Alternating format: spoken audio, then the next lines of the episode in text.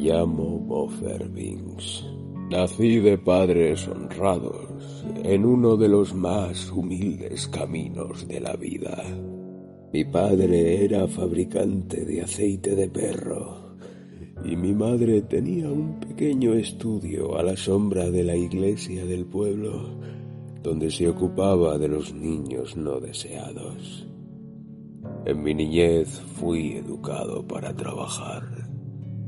No solo ayudaba a mi padre procurándole perros para sus calderos, sino que también trabajaba con frecuencia para mi madre, deshaciéndome de los desechos de su trabajo en el estudio.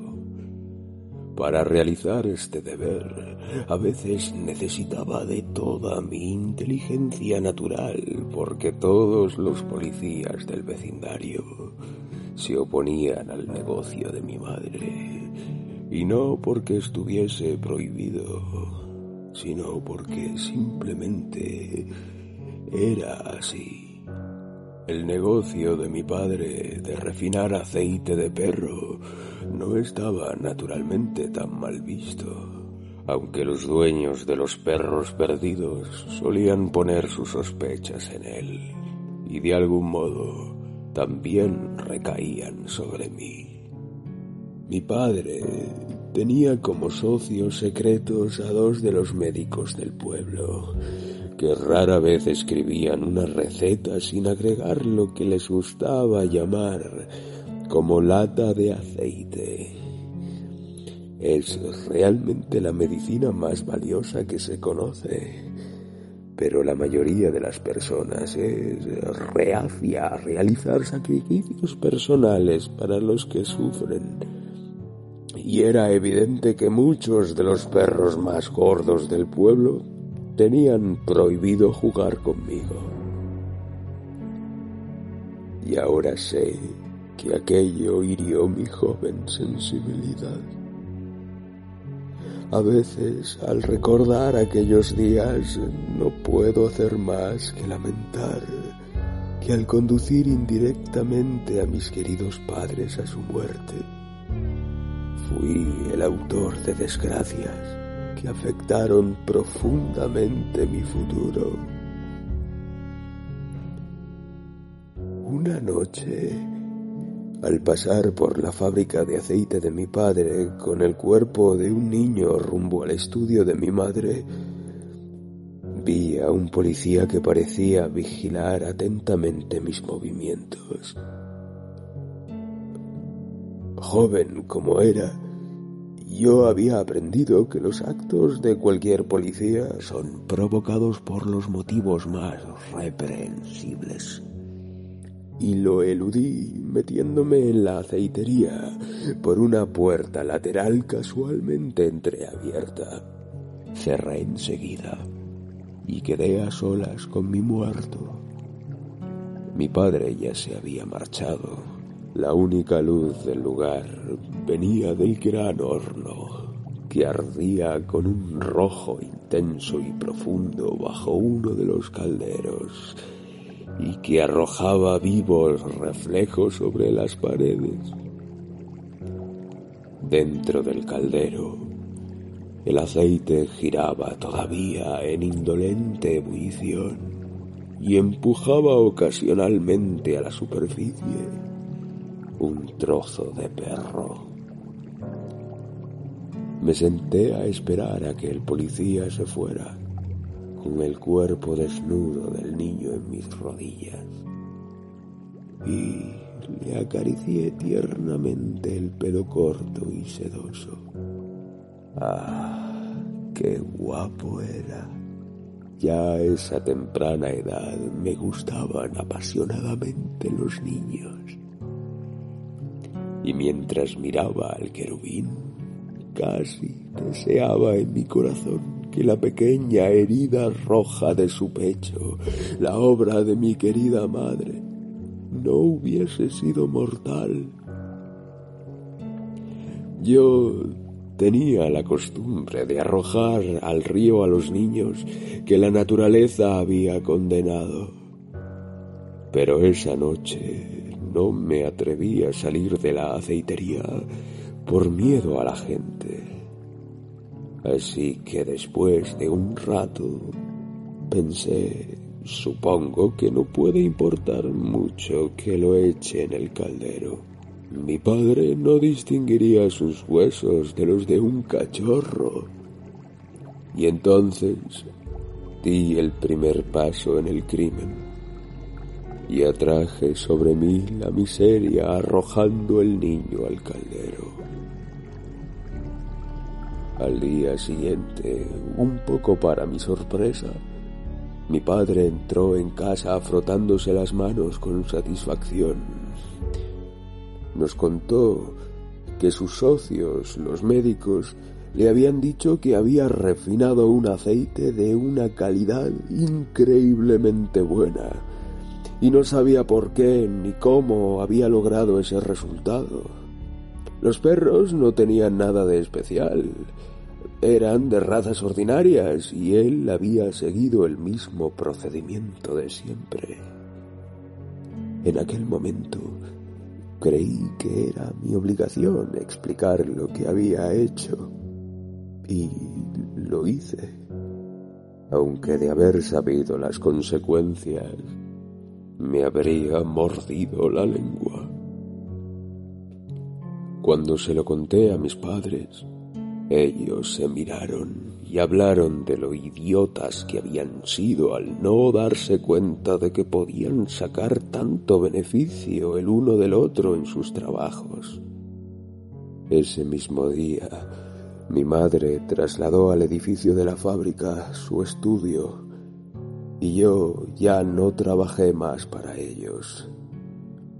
Mi madre ya no me necesitaba para deshacerse de los cuerpos de los pequeños que nadie quería, ni mi padre para cazar perros. Sin embargo, siguió diciendo que fabricaba aceite de perro. Pasé de repente a tener demasiado tiempo libre y podría esperarse que me volviese un inútil ocioso, pero no fue así. La influencia de mi querida madre siempre me protegió de las tentaciones que acechan a la juventud. Y mi padre era uno de los sacerdotes de la iglesia. ¡Qué personas tan llenas de virtud! Tan amables y buenas tuvieran por mi culpa un final tan desgraciado. Como mi madre había descubierto que podía sacar doble provecho de su negocio, la invadió un entusiasmo que no había visto nunca en ella. Ahora no solo se encargaba de los niños recién nacidos, salía a la calle y a los caminos a recoger niños más crecidos, incluso algunos adultos, y los atraía a la aceitería. Mi padre, que estaba fascinado por la increíble calidad del aceite, se hacía cargo entonces de lo que mi madre había recogido y metía los cuerpos en los calderos con cuidado y diligencia. Digamos que convertir a sus vecinos en aceite de perro llegó a ser la única pasión de sus vidas. Algo en ellos, un impulso obsesivo, una ambición se apoderó de sus almas y dejaron de preocuparse por Dios. No sé cuántos cuerpos sin vida llegaron a hervir en los calderos. Incontables. Perdí la cuenta. Mis padres estaban desatados y la situación llegó hasta el punto en el que se convocó una asamblea pública. Allí todos los que habían perdido a alguien, adulto o niño, exigían justicia, que se protegieran las calles y que se encontrara al culpable de las desapariciones. La situación no podía seguir así y se planteó que todo nuevo ataque contra la población conllevaría arrestos, interrogatorios y registros. Algunos de los vecinos murmuraban mirando a mis padres. Ellos salieron de la reunión desanimados, con el corazón destrozado, y creo que no del todo cuerdos. No dejaban de mirarme y de susurrar entre ellos. Así que, sospechando lo que podría ocurrir conmigo, decidí ser prudente y no ir con ellos a la aceitería esa noche. Me fui a dormir escondido en un callejón cercano. A eso de la medianoche sentí algo extraño, un presentimiento quizá. Me levanté y me acerqué a una de las ventanas de la fábrica que daban a la sala de los calderos. Sabía que allí estaría mi padre pasando la noche. Y allí estaba. El fuego ardía tan vivamente que parecía prometer una buena cosecha. Uno de los enormes calderos burbujeaba lentamente, de una forma misteriosa como si el bostezo de sus pompas esperara saciar su estómago. Mi padre estaba allí, en pijama, haciendo un nudo en una fuerte soga, y no dejaba de mirar a la puerta del dormitorio de mi madre. En aquel momento supe exactamente lo que pretendía hacer. Me quedé paralizado del miedo incapaz de soltar una palabra. No pude hacer nada para evitar lo que iba a ocurrir. Y de repente, la puerta del cuarto de mi madre se abrió lenta y silenciosamente. También ella estaba en pijama. Tenía en la mano derecha lo que solía utilizar en su trabajo, una aguja tremendamente larga y afilada. Como yo había desaparecido, supongo que tampoco ella había sido capaz de resistirse a la única opción que quedaba. Allí estaban los dos en silencio, mi padre con la soga, mi madre con la aguja. Por un instante se miraron con fuego en los ojos y se enfrentaron Saltaron el uno sobre el otro como animales. Lucharon maldiciendo y chillando, ambos peleando como demonios. Ella para herirlo con la aguja, él para ahorcarla con la soga. No sé cuánto tiempo pasaron dejándose la vida, agotándose. De repente, mi madre saltó sobre mi padre, que parecía no tener más fuerzas. Forcejearon. Mi madre estaba desesperada por atravesar su pecho. Mi padre no podía más. Y la aguja se clavó como un dardo. Mi padre sintió la mano de la muerte. La sangre le brotaba de la boca. De repente algo le invadió alguna fuerza infernal se levantó y agarró a mi madre, que no dejaba de clavar una y otra vez la aguja en su pecho.